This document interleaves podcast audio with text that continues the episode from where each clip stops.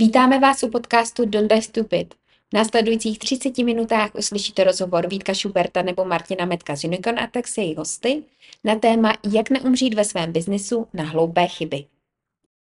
Vítáme vás u dalšího dílu podcastu Don't Die Stupid. Tentokrát eh, je mým hostem Robert Soudný ze společnosti, ze startupu Vflow. Ahoj Roberte. Ahoj Vítku.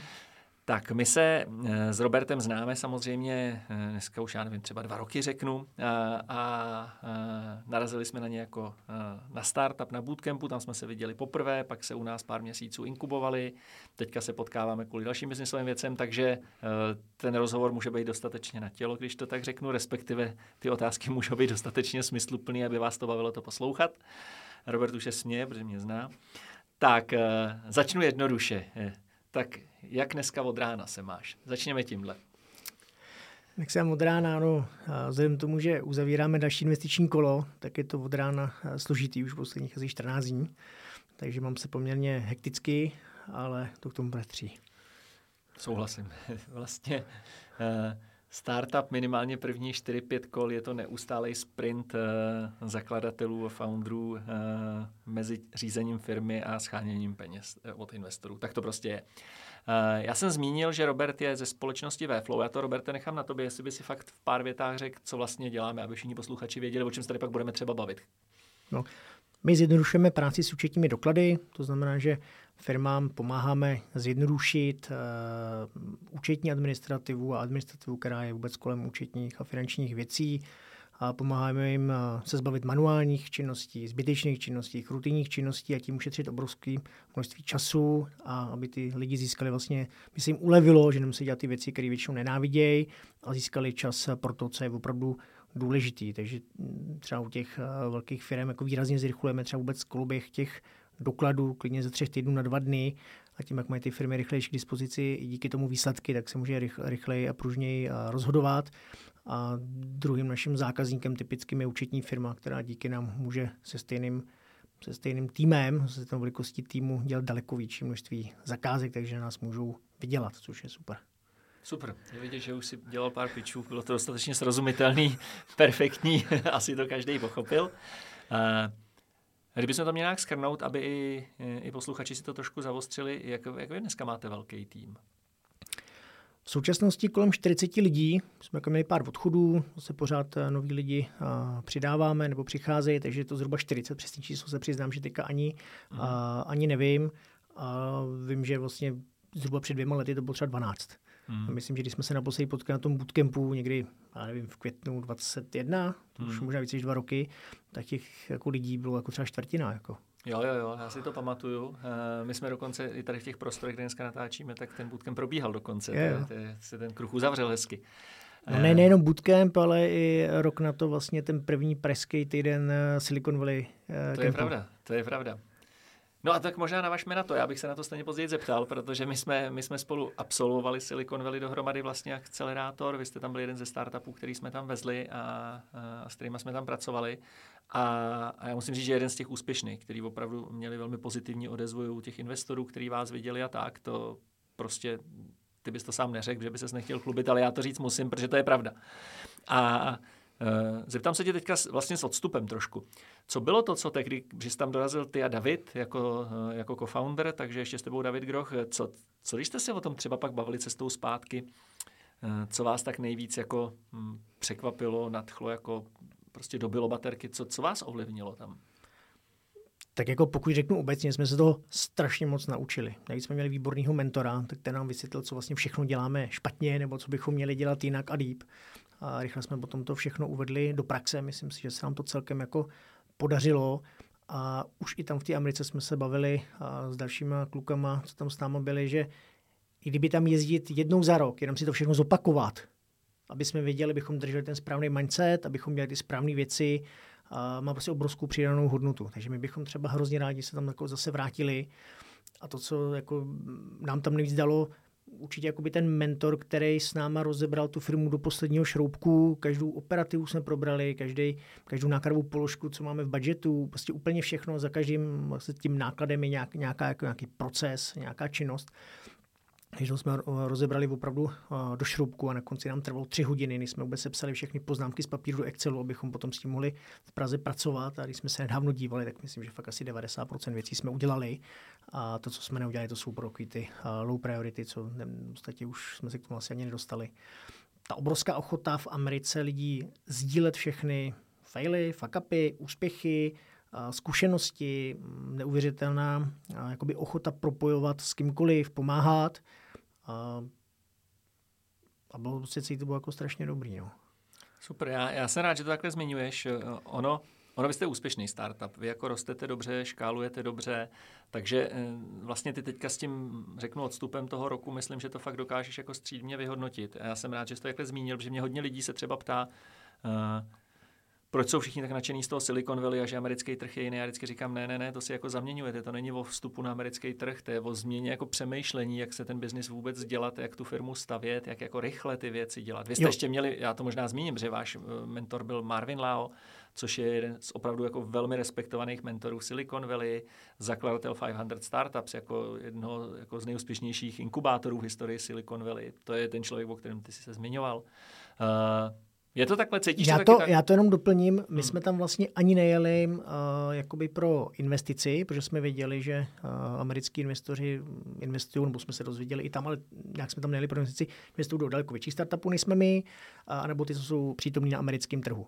A my jsme neměli ani ambici tam nahledat investora, ani jakoby vstoupit na americký trh, protože náš trh minimálně příštích pár let bude Evropská unie a na Ameriku se zatím nedíváme, protože tam to naše řešení by asi nefungovalo tak, jak je teďka postavený. A i přesto uh, přesně ten, ten mindset, to myšlení, ty informace, zkušenosti, to všechno, ta zpětná vazba od těch dalších a dalších mentorů, od těch vlastně pičovacích večerů uh, nám jako dala strašně moc. Jo? Jednak člověk furt musí jako přemýšlet na tu propozici pro zákazníka, furt upravit, aby tomu opravdu rozuměli všichni, i ty, který ten biznis jako je pro ně cizí, což jako automatizace eh, účetnictví jako není úplně pro každýho jako známá věc tak uh, i, i přesto to prostě bylo jako fantastický. A klidně bych se tam vrátil znovu, tentokrát možná už i s viděnou jako hledání investora do nějakého uh, vyššího, vyššího kola. Hmm. A já jsem tam, když jste se vrátili potom eh, s Davidem a, a, a měli jste v sobě tenhle ten pocit, snažili jste se to nějak jako přenést na ty lidi v té firmě, jakoby, aby, aby pochopili jakoby vlastně, že jak se to dělá, aby vůbec jako oni přenesení aspoň získali nějakou zkušenost z toho. Jo, my jsme uh, poměrně brzo byl naplánovaný all hands meeting, co jsme se vrátili a všechny ty zkušenosti, dojmy, všechny ty věci, co jsme se tam naučili, tak jsme se snažili jakoby těm lidem předat, tak jim to říct, aby jim to vlastně zprostředkovat ten zážitek, co, jsme tam, co jsme tam měli, aby třeba, když budeme dělat nějaké věci, aby věděli, z čeho to vychází, proč to, proč to všechno děláme. Musím říct, že pak jsme dělali průzkum spokojenosti zaměstnanců asi dva měsíce potom a úplně jsme nedopadli s Davidem dobře, protože těch změn, co jsme udělali ve firmě po návratu z Ameriky, jako nebylo úplně málo ale jako na těch číslech se to podepsalo jako velmi pozitivně. Hmm. Jo, třeba když řeknu ty konkrétní věci, což asi každýho bude zajímat, jednak jsme upravili jako nákladovou strukturu, trošku v Americe nás jako lehce vystrašili, jenom v tom dobrém slova smyslu, že se tam jako přeci blíží nějaká krize a podobně, tak jsme trošku uh, se uklidnili s nákladama. Uh, museli jsme si vybrat jednu cílovou skupinu, na kterou míříme vlastně marketingem a salesem. My jsme do té doby měli dvě, my máme jako pořád dvě, pořád eh, tu druhou jako uh, nekašleme nebo něco, ale celá jako ta, jak bych to řekl, marketingová strategie a ta komunikace jako by míří na jednu, protože dělat dvě bylo poměrně někdy, já jsem sice kdysi říkal, že to není až tak velký rozdíl, ale to jsem se mýlil, přeci jenom není to tak úplně jednoduchý, protože ty vůbecný můdra, který, abych jako chytil všechny, jsou dost k ničemu, takže jako opravdu musíme cílit uh, na tu jednu cílovku a vypadá to, že i tahle rada, kterou jsme dostali od Marvina, byla dobrá, protože se to daří a ta druhá cílovka pořád chodí sama a děláme nějaký určitý jako jiný aktivity vedlejší. Pořád jako máme do dvě, ale míříme na jednu a čísla se zvedají. A začali jsme vlastně i cílit na vyšší zákazníky, radili nám, že máme zdražit, to jsme taky udělali, přestali jsme to úplně v pohodě prostě těch pár zákazníků, co odešlo, bylo hlavně protože jsme si nepohlídali, že to vůbec nepoužívají. Mm-hmm. Jo, takže to byl ten impuls pro těch pár, ale to nám samozřejmě jako výrazně zvedlo, výrazně zvedlo tržby taky. A my jsme se bavili o tom, jak vy jste za ty dva roky vyrostli, což bylo jako vážně hodně. Já jsem to měl vlastně trochu v přímém přenosu s váma, takže to můžu potvrdit. Uh, jak ty to dneska vidíš, že se vlastně schání lidi do startupu? Je to těžký, normální, lehký? Jak to vnímáš? Mm, čím jsme větší díl na trhu, a jak si říká, úplně úspěšnější, ale tím, jak rosteme, tak asi jsme úspěšnější než před třeba třema, čtyřma lety, tak bych řekl, že to je o něco jednodušší. Mm-hmm. Hlavně u těch jako super kvalitních lidí. Jo. Z prvý už máme možnosti třeba dát ten EZOP a tím, že naše tržby nejsou jako 10 tisíc měsíčně, tak to jako tím nikoho neurazím a nerozesměju, že někdy dáme za 20 let jako něco bude. Takže i, i, i takhle dokážeme se na super kvalitní lidi, Ačkový a už tam v týmu opravdu nějaký máme. Za poslední vlastně necelý rok jsme na, tak, několik takhle nabrali a i dobrý lidi se nám jako daří relativně uh, nabírat. Myslím si, že ten tým máme tak jako docela dobrý, i ty, co jsou juniorní, ty, co jsou middle seniorní, seniorní, jsou dobrý, dechají tu firmu. Ne vždycky je to jednoduchý. Jsou pozice, o kterých se pereme se všema startupama, jsou to obchodníci, že jo marketingoví lidi, třeba vývojáři a podobně. Tam je to jako složitější, ale i takhle se nám podařilo nabrat jako v podstatě můžu říct hodně obchodníků. Protože v době, když my jsme se poznali, což může být dva roky, tak jsme možná měli čistokrevného obchodníka jednoho. Hmm. Jo, prodávali ještě hodně my jako foundři, a někdo dodělal všechno, že těch v pár lidech, že jo, každý musí dělat všechno. A teďka ten tým je asi minimálně 12 členy, možná už je i větší, protože se přiznám, že to, tam teďka nějaký nový nástup, jak jsem se ztratil v tom čísle, nekoukal hmm. jsem. Ale ten sales tým, to bylo třeba něco, v čem jsme si volili poslední rok poměrně intenzivně. A jak to vlastně, protože vy jste rostli rychle, opravdu, eh, jak ty to vnímáš, že to bylo manažersky jako těžký? Jak moc jste se museli po cestě toho naučit? Eh, jak, jak moc to vnímáš, že to bylo náročné nebo že to bylo vlastně v pohodě? Ale začnu od začátku. My jsme to vlastně postavili jako klasický podnikání. Pak jsme začali vlastně zjišťovat, že existují něco jako startupy, což je vlastně třeba 4-5 let zpátky. A koukali jsme na to a zjistili jsme, že když někdo vymyslí to samé, co my, a vezme na to hodně externích peněz a bude šikovný, tak nás samozřejmě brutálně převálcuje, protože s tím externím kapitálem to jde jako výrazně rychleji. Tak jsme teda řekli, že budeme taky ten startup a začali jsme chodit eh, na akce, začali jsme se učit a to učení děláme do teďka. My se pořád něco učíme.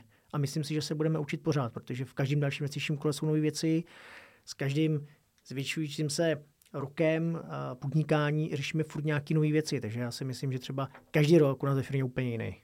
Hmm úplně jiný záměr, úplně jiný prostě fokus, jiný počet lidí a musím říct, že třeba nevím, nevím, jak je to dlouho, tak jsem taky měl jako pocit, že bych se na to mohl vyserat, nějaký startup. Ale jak jsme to překonali, protože po cestě je spousta překážek. No. A z pohledu eh, toho, že vám vyrost rychle pod rukama tým, což vždycky souvisí s tím, že tam musí být nějaký jako leadership. Ty lidi musí prostě za někým jít, jinak ta firma se rozpadne zevnitř. Jako jo. To je klasický problém, že hodně firm failuje právě, když začnou vlastně škálovat rychle. Uh, jak ty to vnímáš, jako, že vám to třeba ovlivnilo nebo neovlivnilo naopak, nebo spevnilo? Uh, co vám to udělalo jako s kulturou do firmy? Prostě, že se v relativně krátkém čase nahrnulo do firmy hodně nových lidí. Jo, a každý přijde s něčím jiným do té firmy, že má nějakou zkušenost předchozího jobu. No, tak obecně kultura je poměrně jako složitý téma. Že jo? Jako teďka jako je moderní hodně tady ty uh, sluníčkové trendy a všechny ty, ty věci. Ne, já jsem to také nemyslel. Já jsem myslel a... fakt jako opravdu, jako jak ty to cítíš, tu firmu zevnitř, jak ty lidi rádi spolu dělají, jak se těší, že prostě do té práce jako no, přijdou. ono to s tím jako trošku souvisí, byť teda pro mě to je jako, jako náročnější, protože já mám rád jako otevřenost a, a jako velkou legraci. Takhle, myslím si, a nechci to teďka jako, by to vyznělo nějak jako namachrovaně, ale myslím si, že to složení David Groch a já, že máme jako docela dost manažerských zkušeností a vedli jsme spoustu týmů a myslím si, že za náma ty lidi šli. Jo, za Davidem určitě ty technický lidi, že tomu rozumí. To za mnou by nešli technický lidi určitě nikdy. Jo, vývojáři podobně ty by si mě namazali na chleba taky na začátku, když jsme tvořili produkt, tak uh, to byly jako velké hádky. Když jsem říkal, co je potřeba, co ten zákazník potřebuje a jsem samozřejmě vůbec nevěděl, jak to má na, jako naprogramovat a co to obnáší. Tohle naštěstí David všechno věděl. A já zase jako vím, že pro mě jako se spousta jiných lidí by se roztrhla a tu práci miluje. A je vidět uh, třeba teďka, když jsme nabrali nový obchodního ředitele, který opravdu kapacita, uh, tak za ním zase jdou ty, ty, ty obchodní lidi a ho prostě milujou. Když je to náročný, on je jako přísnej, ale jako ty výsledky jsou jako dobrý a ty lidi za ním jdou. To jako je potřeba, aby ty lidi, kteří v tom oboru nebo v tom daném jako něco znamenají, tak eh, to samozřejmě pro ně jednodušší. Jo, to ono vlastně možná eh, potvrzuješ to, co v jiném díle podcastu tady říkala Very Oswald ze Smart Headu, že Uh, ona pochopila, že při tom škálování bylo naprosto fatální nabrat ty Ačkový lidi do těch manažerských pozic, že bez toho by to nikdy nedali, ten scaling. Jo? Což vlastně ty to potvrzuješ tím, co si i teďka říkal jako s vaším obchodním ředitelem. Jasně, hele, my ty procesy tak nějak si myslíme, že spoustu zkušeností máme s procesama, z korporátů, z účetních firm. Opravdu David má taky jako hlavně z toho korporátu prostě dlouholetý velký zkušenosti. Takže a máme jako selský rozum, jsme zkušený, že taky jsme už starší, takže jsme se snažili ten obchod nastavit nejlíp, jak jsme mohli. Už jsme dělali super práci, a až potom přijde zkušený obchodní ředitel, tak to, co ty se tam snažíš dělat rok, tak on za tři měsíce udělá desetkrát líp. Hmm. Kdybych, kdybych se na tohle podíval, vlastně jako u tohle tématu chvilku zůstal, co ty teďka zpětně při tom rychlém růstu vidíš za ty dva roky, co ty tak hodnotíš jako jednu, dvě třeba jako větší chyby, co jste udělali a uvědomujete si je? Hele, určitě největší chyba se stala úplně na začátku tím, že jsme to nějak postavili jako podnikání, pak jsme z toho hodili startup, jo, žádný founderský smlouvy za začátku, hmm. prostě co se stane, když někdo tohle, to nic takového nemáme. Určitě bychom daleko dřív vzali zkušeného investora, který by nám pomohl a některé věci základní vysvětlil během dvou hodin, než abychom se museli prostě půl roku, půl roku rok učit. Takže jako zkušený investor na začátku stoprocentně. Asi bychom taky do toho ani nenacpali tolik peněz ze svého, ale, ale bychom vzali i, ty externí peníze. Ale myslím si, že na začátku ještě daleko jako ty cený rady, ty zkušenosti by měly asi větší hodnotu, než, než jako těch pár peněz, co by do toho dala, co jsme do toho dali my, bychom si to mohli dovolit. No. Takže tohle asi určitě uh, jedna věc. A možná i toho obchodního ředitele bychom vzali jako dřív. On hmm. samozřejmě nějaký interim, který ti pomůže. Samozřejmě všichni interimové jsou obecně drahý, protože jsou prostě zkušený a mají to jako projekty.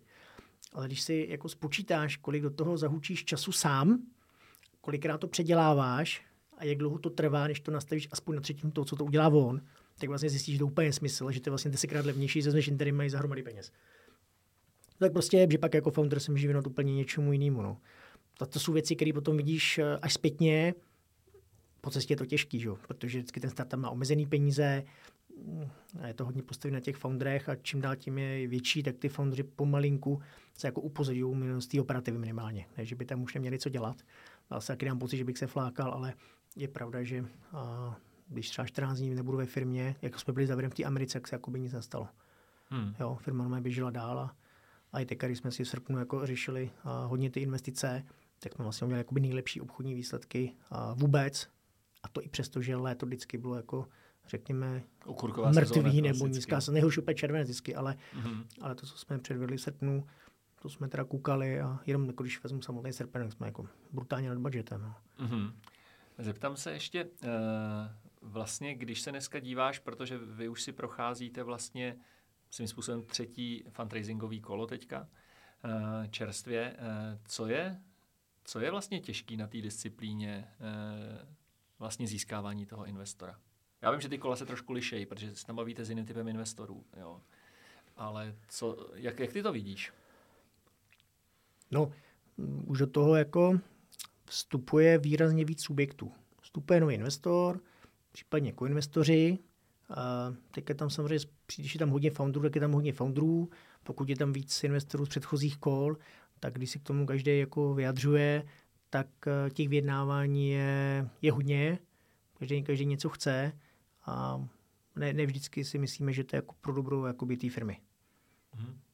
Tak Takže, třeba tohle jo. je něco, čím si třeba momentálně, momentálně procházíme. Jo, proto se ptám, že vy už jste ve třetím kole, to už je jako pokročilý stádium, máte jako dobrou trakci, velmi dobrou a, a máte něco za sebou, proto se na to ptám, jo, protože to je, to je fakt disciplína, když to tak řeknu. A, a my, jsme se, my jsme se o tom bavili, že tady v těch prostorech jste byli na bootcampu, ale my jsme vlastně to tady všem startupům vždycky říkáme. My říkáme, hele, ten fundraising je seriózní věc. Vy vlastně narizujete peníze, utřete pod čela tři měsíce, pofackujete věci ve firmě a znova vyrážíte pro další peníze. Uh, je to strašný. To je to, je to strašný. je, to, je to strašný.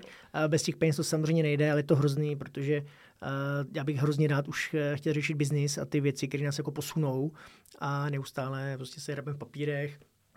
Vyjednáváme už někdy, bych řekl, skoro až jako blbosti, protože ty věci jsou třeba dohodnuty už na 99,9% a furt se tam objevují nějaké malé drobnosti, které uh, jedna či druhá strana chce nebo nechce a je to takový zbytečně, až zbytečně komplikovaný. Takže a to si jako nemyslíme, že bychom v tom fundraisingu byli nějaký jako hvězdy nebo nějaký jako zkušenáři. Ano, je to třetí kolo, neděláme to poprvé.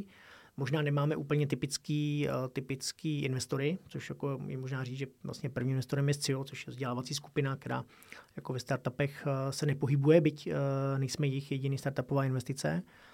C-Starter je vlastně CVC, takže ta banka má taky jako jiný podmínky té investice. Oni chtějí spolupráci a synergii s bankou, nikoliv za pět let exitovat s desetinásobným ziskem. A teď vlastně poprvé řešíme s klasickým venture, venture, venture, venture fondem. Tam už jako toto jednání, řekněme, víc asi jako nejklasičtější. Má to nějaký svý to, pravidla už, Má no. to nějaký svý pravidla, no. Hmm. A samozřejmě to další kolo, když budeme řešit mezinárodní fondy, tak to už bude klasická disciplína uh, hledání, networking, oslovování, aby až to přišlo, aby až to přijde, abychom už věděli, na koho konkrétně se máme uh, uh, vrátit.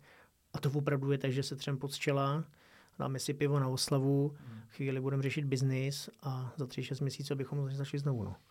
Ona tohleto, my se vlastně tím dotýkáme trošku tématu tady toho, co vás vlastně bude čekat. A ono to, že to zmiňuješ, je dobře, protože si tím pádem uvědomujete, že vlastně při tomhle eh, kole, který teďka rejzujete, tak vy vlastně musíte přemýšlet o tom dalším, protože jinak byste mohli tohle rejznout špatně. A ono je to jako důležitý a určitě v tom hraje roli vždycky váš lead investor a hraje v tom roli mentor, pokud nějakýho máte, což jsme se tady zmiňovali, že máte.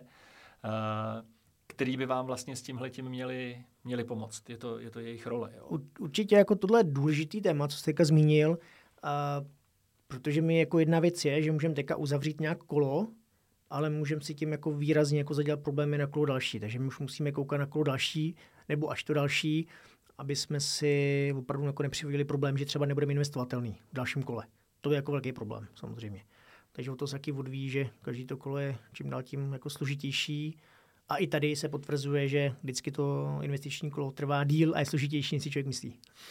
Což je klasická poučka, kterou si přišeš na Google, vždycky to dva až tři měsíce díl a vždycky to je eh, složitější, takže potvrzuju, že i uh, my už jsme měli mít dávno podepsáno. Takže co je na Google je pravda minimálně v této oblasti. uh,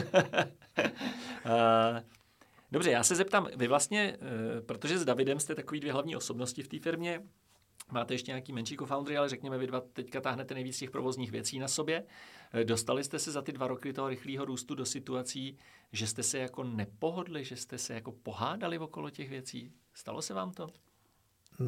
No, první dva a půl roku pořád. ale ono to není, kolikrát se až lidi báli, protože i přes dvě zavřené dveře prostě byly slyšet jako velký hádky a, a zvyšování hlasu a možná i občas nějaký peprnější slovíčko často, ale to je jako náš styl práce. My jsme s Davidem tři roky pracovali v korporátu, my se velmi dobře známe, jak pracujeme, a takže pro nás je to jenom systém prostě práce, že se můžeme pohádat, ale já se nepamatuju, že bychom někdy jako nezavřeli dveře a neměli stejný názor. Mm-hmm. Jo, my můžeme mít, jako, my do té místnosti můžeme mít s jiným názorem, můžeme se tam pohádat, a můžeme o tom diskutovat, ale vždycky odjdeme a máme stejný názor. A je mm-hmm. úplně jedno, jestli to vymyslel on, nebo já, nebo kdokoliv jiný. Nás zajímá jenom ten názor, který je lepší pro firmu. A když bychom se podívali teďka vlastně na, na vaší budoucnost a na, na škálování, to je to, co vás čeká. Váš největší krok je teďka dobře naškálovat firmu. To je logický ze všeho, co jsme si tady povídali. Uh, jak moc se toho bojíte, když se o tom bavíte? Nebojíme, víme, že to musíme odpracovat. Mně přijde, že každý další rok je jako složitější a složitější, protože děláme čím dál tím víc uh, nových věcí. A na druhou stranu, jak jsou ty příručky na těch Googlech a podobně, tak se říká, že to nejhorší už bychom měli mít za sebou. Jo, do nějakého toho milionu ARR v eurech, že, že, že to je jako nejsložitější. To už jsme dávno vysoko přes. A jako nebojíme, ale jsme samozřejmě opatrní, protože utopit hromady peněz jako ve špatné expanzi, a to už jsme pár podcastů slyšeli od různých jiných founderů a startupů, že tomu se chcem vyvarovat a chcem to udělat hlavně dobře. Mm-hmm. Jo, kdyby malinko pomalejš, ale, ale dobře. Jo, pokud se nám to podaří, no tak samozřejmě budeme jako rychlí, ale musíme si ověřit, že správně ty státy a správnou strategii a ty kulturní odlišnosti a už jsme na tom začali dělat a je, je dobře, že to děláme, protože je vidět, že to je jenom to, že jsme úspěšní v České republice, tak to samý dělat někde jinde, to by rozhodně nefungovalo. A umíte si představit, že když jako uspějete v té disciplíně škálování a budete na dalších trzích, že přijde den, kdy si řeknete, ideálně vy, nebo vám to řekne investor, ale že přijde okamžik, si řeknete, hele, bylo by dobrý v té firmě mít jako komerčního CEO. Umíte si to představit něco takového? Že první jste museli překonat, že jste přijmuli obchodního ředitele, seniorního. Jako, jo, to už jste překonali, máš s tím nějakou zkušenost. A co je příští náročný krok? Něco takového. Ale obchodní mentálně. ředitel samozřejmě super nastavil obchod, uh, frčí to, nám odpadla nějaká práce a starosti. Máme vlastně i, i kolegyni, která řeší celé finance. Byl v podstatě první člověk, který nám s Davidem sebral obrovské množství práce. Ale obrovský. Celá finanční agenda stála na mě. Čas jsem z ní vůbec nedělal, aby jsem na ní neměl čas. A i další biznisové věci jako do budoucna, které potřebujeme propočítat a jsou složitý, tak, uh, tak dělá ona. Takže to nám jako obrovsky otevřelo právě ruce například to investice nebo na další jakoby, směřování. A na tu otázku, jestli si to dokážeme představit, klidně. Kdokoliv, kdo to bude dělat uh, líp než my, má dveře otevřený. Klidně hned teď.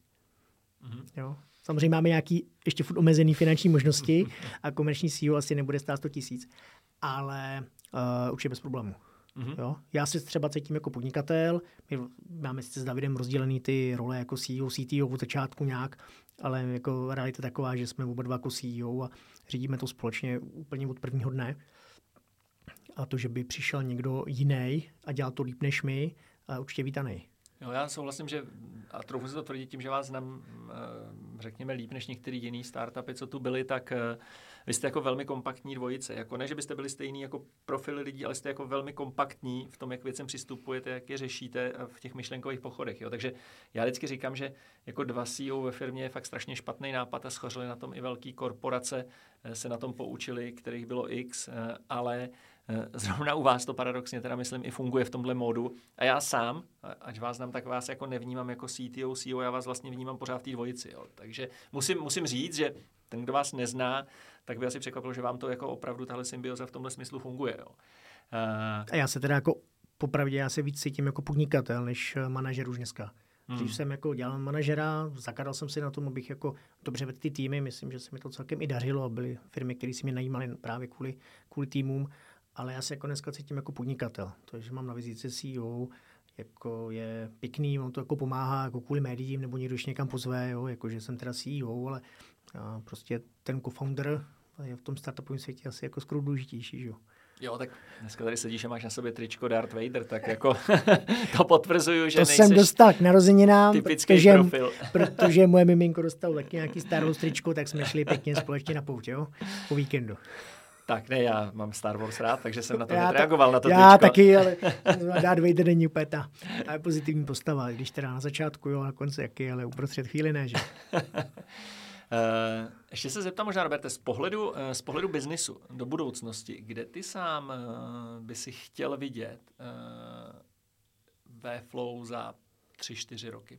Kdyby si to měl představit? Kdybys tu firmu chtěl vidět, aby si řekl, ty fakt jsme odvedli dobrou práci. Ne nesmysl říct, budeme světová jednička, ale fakt, aby si řekl, ty odvedli jsme dobrou práci. No, když budeme jedním z hlavních hráčů na poli té účetní automatizace v Evropské unii, řekněme do těch třeba pěti let, mm-hmm. aby když se v Anglii, v Německu nebo kdekoliv řekne uh, Webflow, nebo tam se asi řekne Wflow, uh, aby viděli, kdo to je. Mm-hmm. Jo?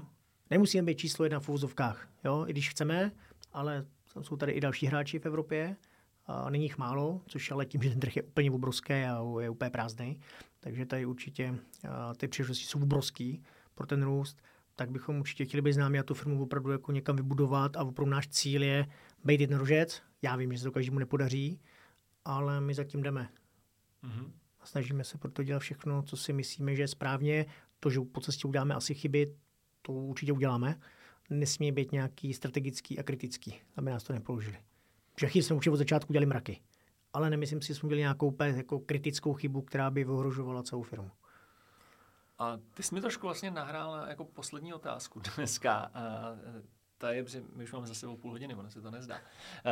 ta je, kdybych e, já teďka řekl, že ti dám jednoho žolíka a tak, jak vidíš tu firmu, jako ve Flow, tak e, ty bys ho mohl položit na jednu věc z těch, co ve firmě máte, která by se změnila. Až zítra přijdeš do práce, tak se promění tam, kde by si to přál mít. Co by byla ta jedna věc, která by se skokově změnila? Ježiš, to je těžká otázka. Nám nevypad zvuk, to jenom Robert přemýšlí. jo, to já přemýšlím. Ty jo, já nevím, jsi mě zaskočil teda.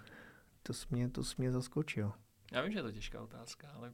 Protože to je otázka samozřejmě, už bych chtěl mít třeba rozjet i nějaký stát, jo, mm-hmm. zahraničí. Mm-hmm. To by bylo něco, co by mě asi potěšilo úplně nejvíc. Ale to neříkáš, co by, si změn... co by ti to změnilo. Já jsem bral, že bys vzal kartu, kterou už položíš, tak změníš jednu věc, kterou ty by si proměnil skokově v té firmě a víš, že by vás to fakt posunulo, že by to byl skok pro tu firmu. Co by to bylo? Změnil bych cap table. OK. Dobrý. Tak jo, tak děkuju. Takže naším hostem byl Robert Soudný eh, ze startupu Vflow. Eh, Roberte, díky, že jsi si udělal čas, že jsi přišel a já věřím, že jakmile postoupí teda do Evropy, tak eh, se tady ještě uslyšíme, aby si zase nějaký, nějaký svý zkušenosti nazdílel a díky za tu otevřenost. Díky za pozvání.